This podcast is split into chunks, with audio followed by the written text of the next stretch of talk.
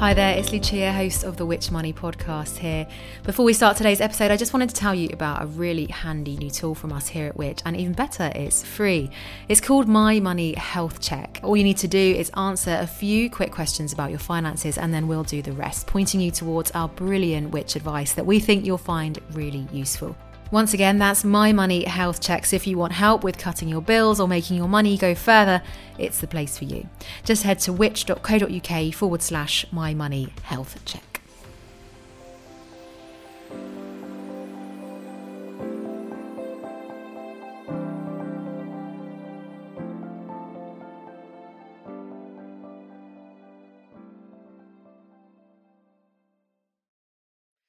Welcome to the Which? Money podcast, your weekly hit of money news and personal finance hacks to help make you better off. I'm your host, Lucia Ariano, and here's what's coming up this week.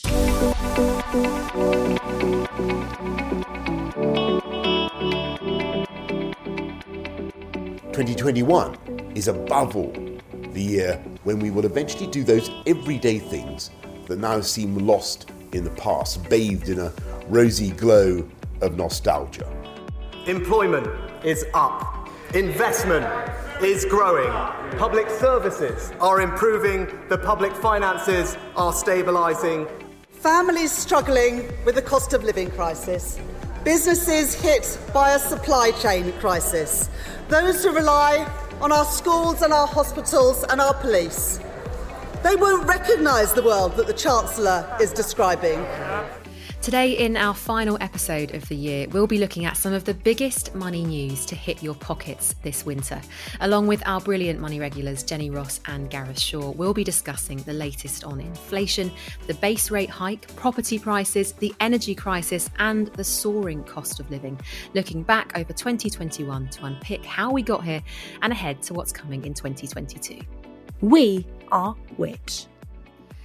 As the year is coming to a close, inflation is surging in the UK. In November, it reached a 10-year high of 5.1%. So can we start here, Jenny? How is this figure worked out and why has it risen by so much this year? There are actually several different measures for inflation, which is basically just the increase in prices over time. The main one you'll see quoted and the one that's made headlines in the last week is the Consumer Price Index, which has hit a whopping 5.1%, as you say, Lucia. And what that is based on is basically it's an imaginary basket of about 700 different items that is supposed to represent the average UK consumer. So you have everything in there from almond milk to games consoles to exercise leggings. The Office for National Statistics will be tracking the price of all of those 700 odd items and seeing how that changes over time. And we should probably clarify here, obviously, you know, the headlines are quite alarming that inflation has hit this rate. But inflation in itself isn't necessarily a bad thing.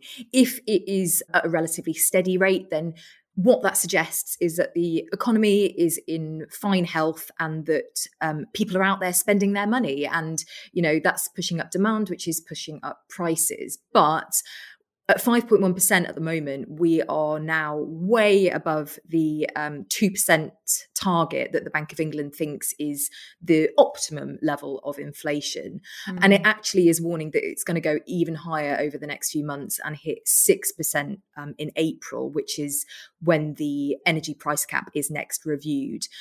The reason for this pretty stark rise is, well, there's lots of things going on under the surface. The cost of transport is a real biggie.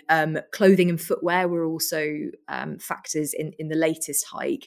But yeah, everyone is seeing this at the forecourts at the moment. Petrol prices in November were actually the highest recorded.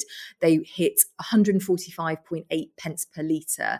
A year ago, they were down at 112.6 pence. And then you've obviously got the ongoing impact of rapidly increasing household energy bills after the price cap went up in October by 12%.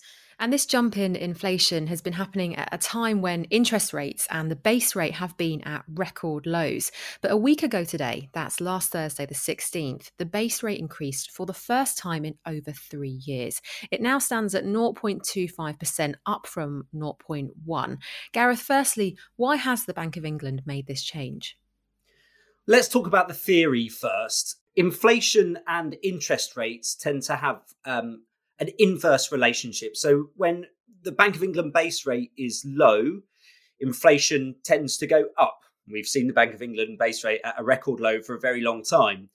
When rates are high, inflation tends to fall.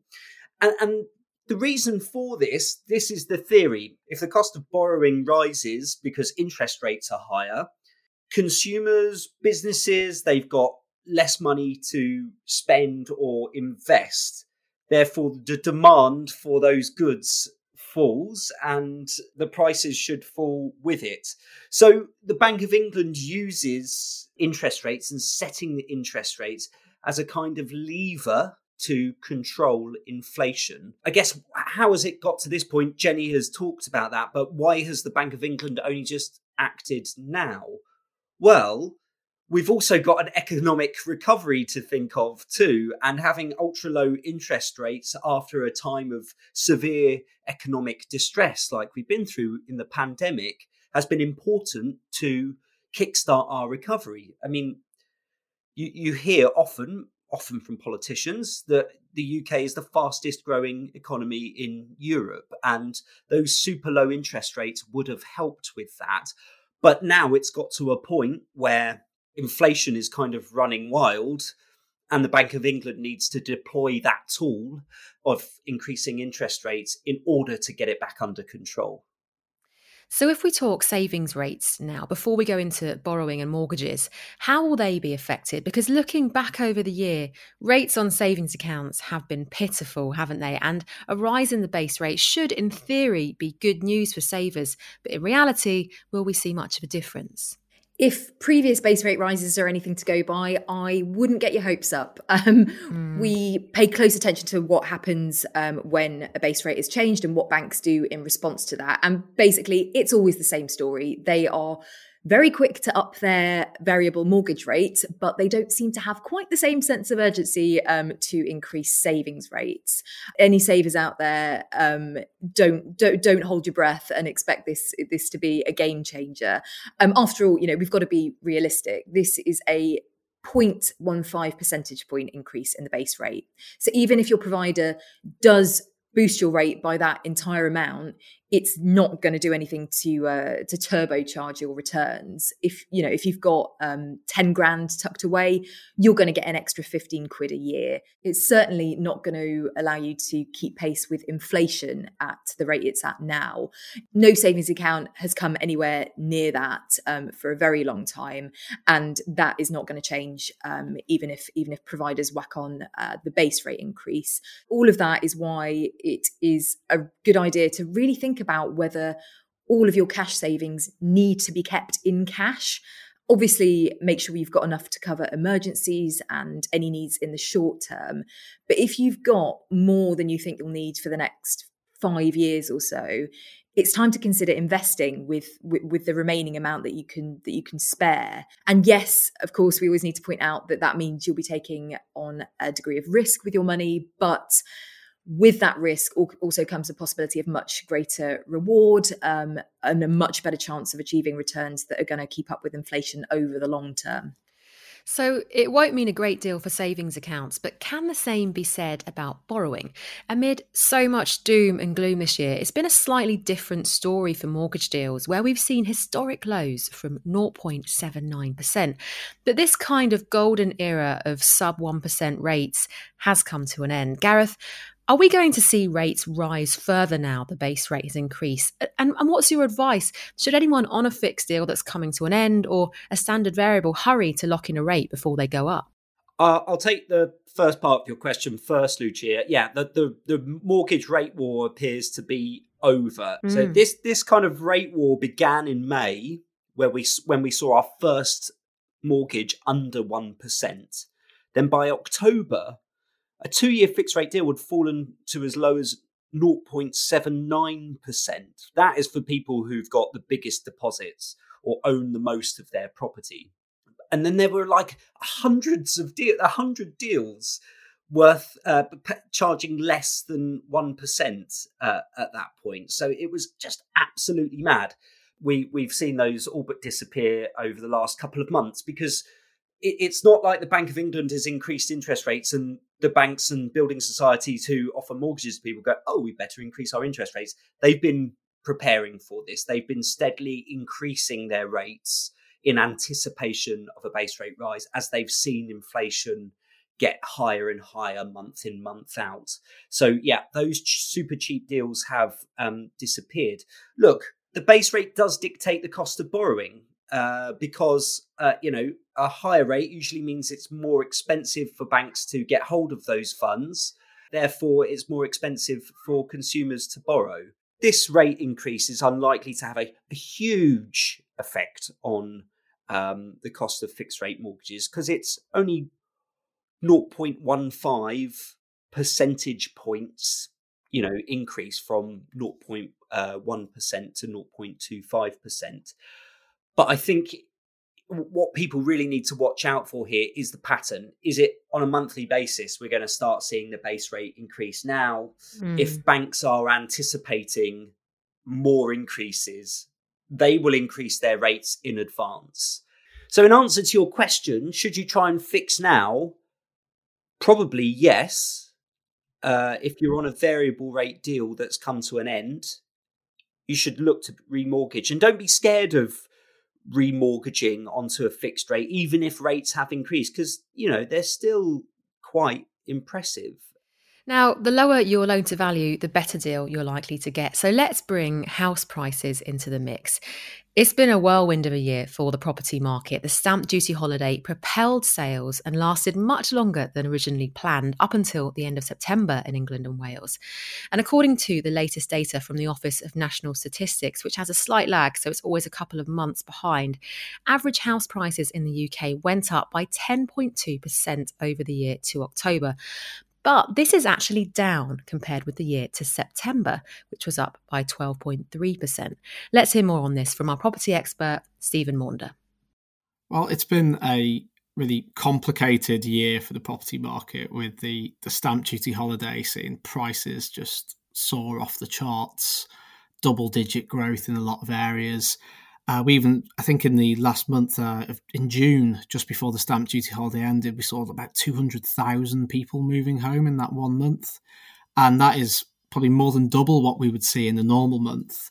So as we get towards the end of the year, the market is still kind of adjusting to the end of that stamp duty break. So the most recent data shows there was just under 100,000 people moved home in November, which is kind of back to almost pre-pandemic levels. So we're kind of back where we started. But we don't know quite what's going to happen next, because the impact of house sales rising so hugely in the summer is that a lot of people who might have moved home later in the year or next year have just moved their house moves forward. So what we're seeing now is people still want to move home, but there's not much stock coming onto the market. So there is appetite from buyers, but not necessarily enough properties becoming available to really sate that appetite. And that's probably going to be the main thing that keeps house prices high going into 2022. We are Which? Another area that we've been following very closely on the podcast this year is the energy crisis. Our latest episode on this, published on the 2nd of December, is well worth a listen if you haven't heard it already. It really has been a wild year for the energy market, with fuel prices rocketing, tens of providers going bust, and the energy price cap on the rise. In that previous episode, we covered expert predictions of how much the price cap is likely to rise in April 2022. And then we were talking 30 or even 40%. But as Anna Moss from Cornwall Insight explains, volatility in the market is likely to continue, and the price cap may well shoot up by even more. We're expecting to see wholesale prices staying really fairly high throughout that winter period. You do sometimes see a decrease as we go into spring as demand reduces then, but really we think there'll be increasing volatility in prices longer term as we continue to decarbonise our energy sources. And that's because you can't always rely on the wind blowing or the sun shining.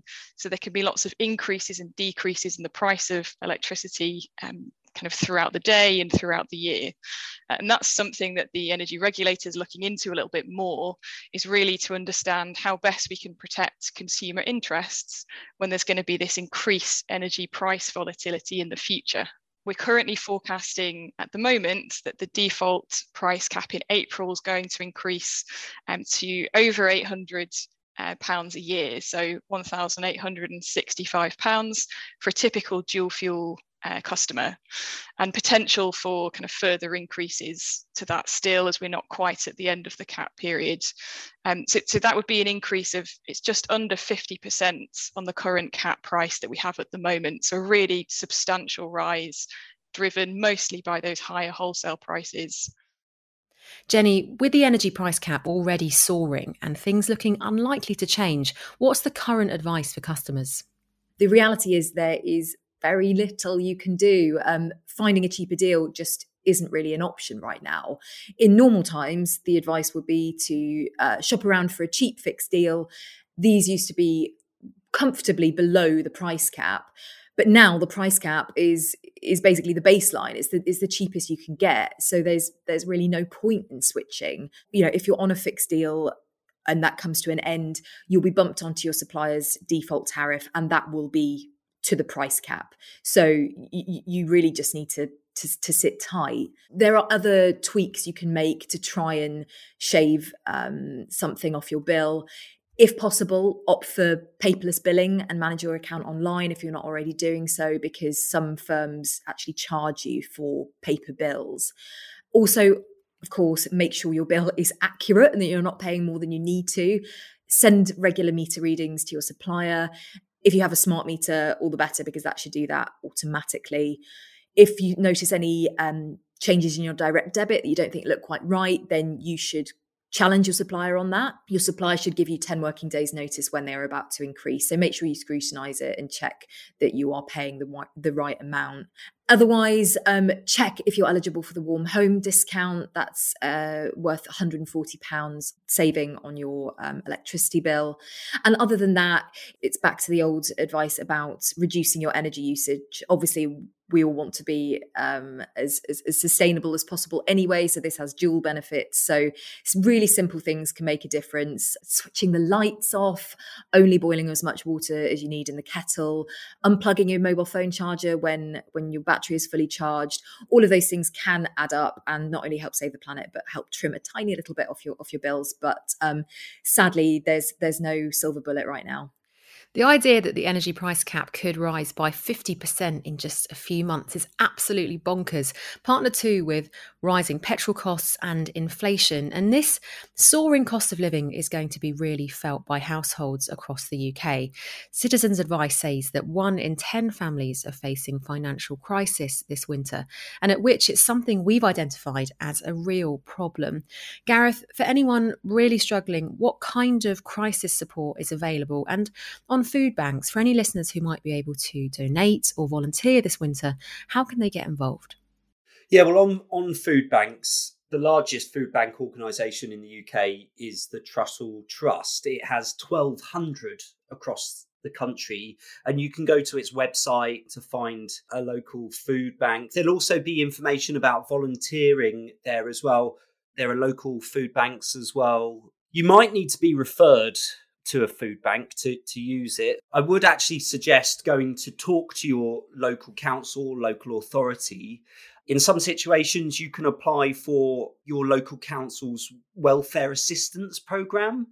You know, each one's different, so I can't explain exactly how they work, but you might be able to get a small cash loan or a grant. You might be able to get food vouchers. You might be even able to get free furniture if you've had to move home or something like that. So go and speak to your local authority. It's different in the other nations. So in Scotland, there's a Scottish Welfare Fund. In Wales, you might be able to apply for the Discretionary Assistance Fund. And in Northern Ireland, you might be able to apply for finance support as well. You really should be looking at those kinds of things. Then there's the benefit system as well. You know, if you're not claiming benefits, perhaps you should be. Universal credit is there to support people. We know that many millions more people applied for and successfully claimed universal credit during the pandemic because they were out of work, and you should definitely be looking to do that. I mean, we've seen quite a few changes to universal credit over the past 12 months. A temporary increase in the weekly amount you're paid was given and then taken away.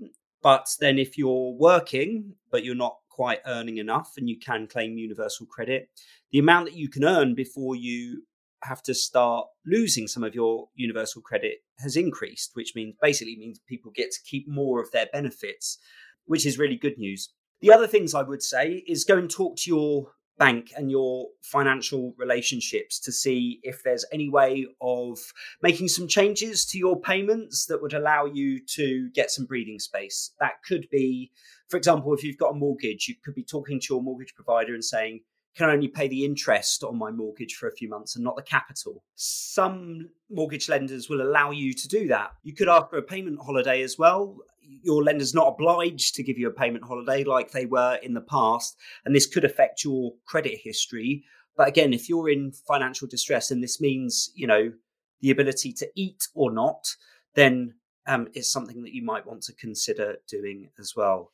So it really is more important than ever to save where we can. And looking forward to 2022, there is a win for consumers on the horizon, with changes coming to tackle the so-called loyalty penalty for home and car insurance.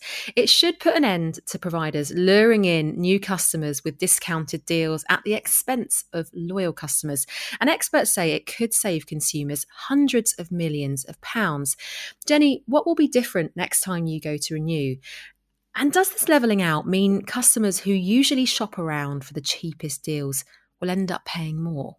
This is a really big shake-up of the insurance market. And those savings figures that you quoted there, Lucia, they're not an exaggeration. Like the Financial Conduct Authority, which is introducing the rules, expects a total saving over the next 10 years of £4.2 billion. In essence, what these rules mean is that from the 1st of January, insurers will be banned from quoting customers a higher price for renewing their home or car insurance than they would pay if they were a new customer.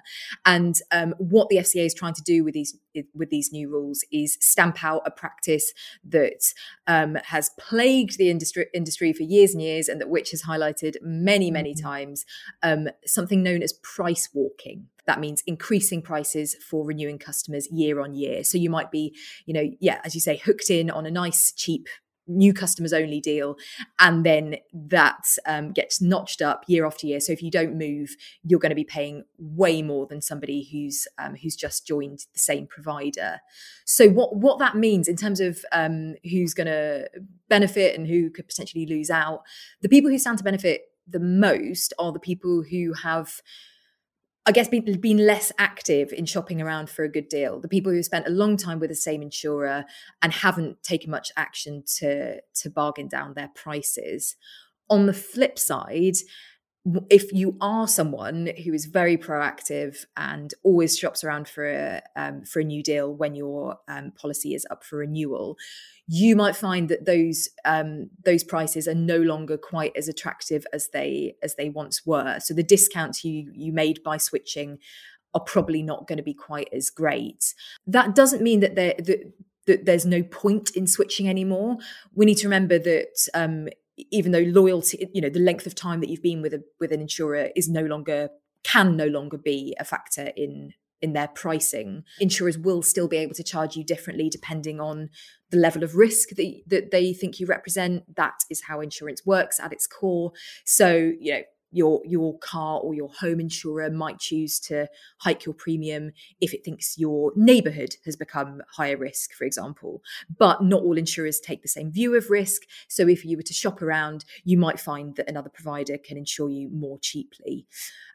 Prices can also vary depending on how you bought your policy, so whether that was via a broker or a comparison site or online. This is not going to create sort of a homogenous pricing system in insurance, but what it means is that you won't be punished for being loyal. It is finally the end of the loyalty penalty. So it remains to be seen exactly how it's all going to play out and whether insurers will be looking to tweak things differently to recoup costs. But in theory, it's a really positive development.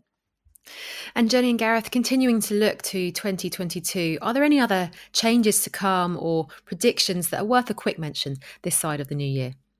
Well, Lucia, if you consider Jenny and I to be the glass of water in front of you, I'm going to be the half empty version and Jenny's going to be the half full version. So I'm going to give you the bad news. We've just spent the last half an hour or so talking about the cost of living crisis and all of the squeezes on our finances, and some changes being introduced next year are not necessarily going to be helping things.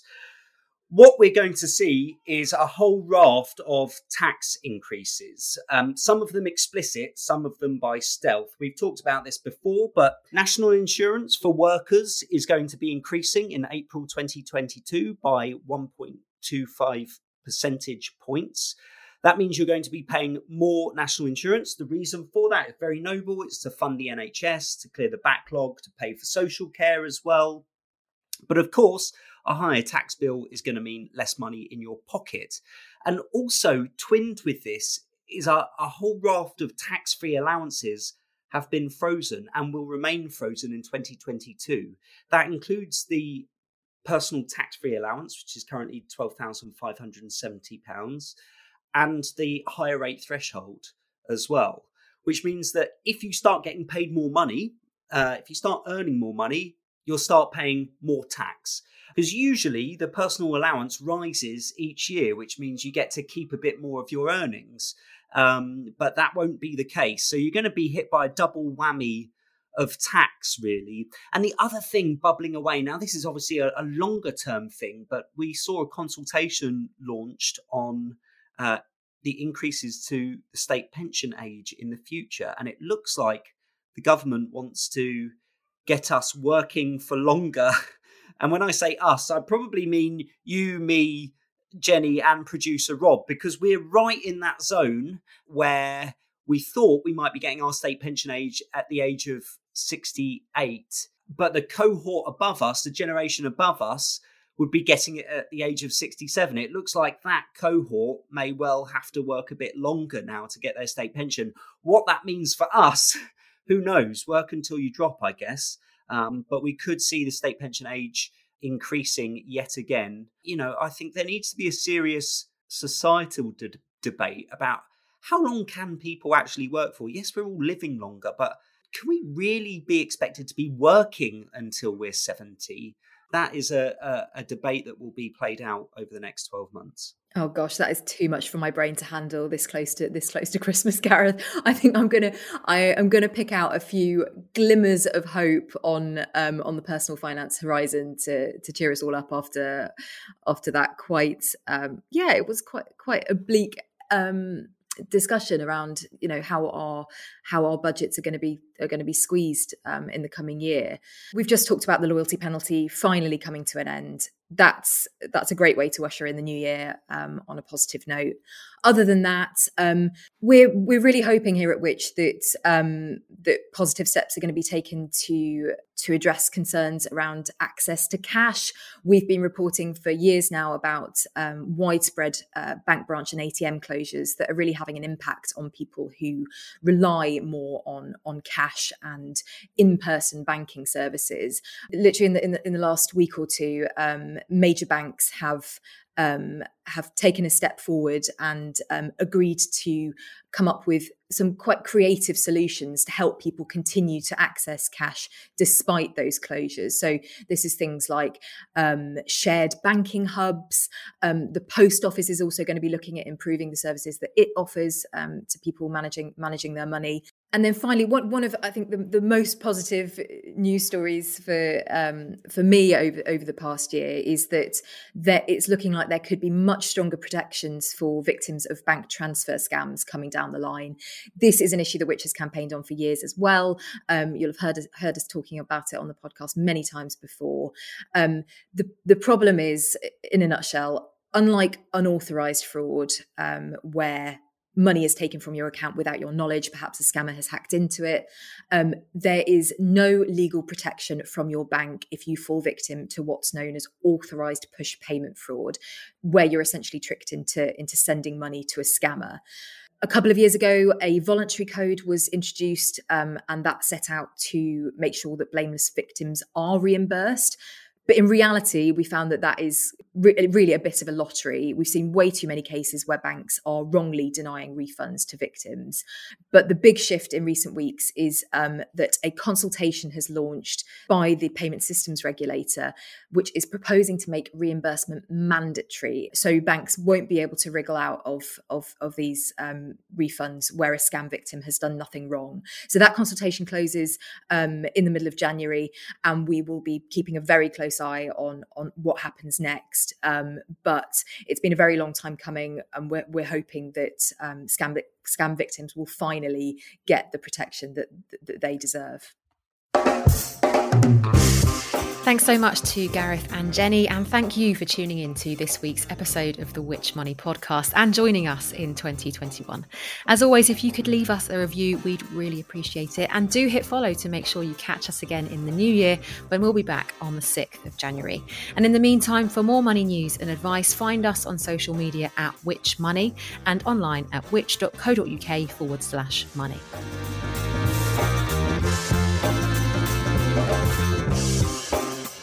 This episode of the Which Money podcast was recorded by Rob Lilly, produced and edited by Rob, with additional support from Ian Aikman.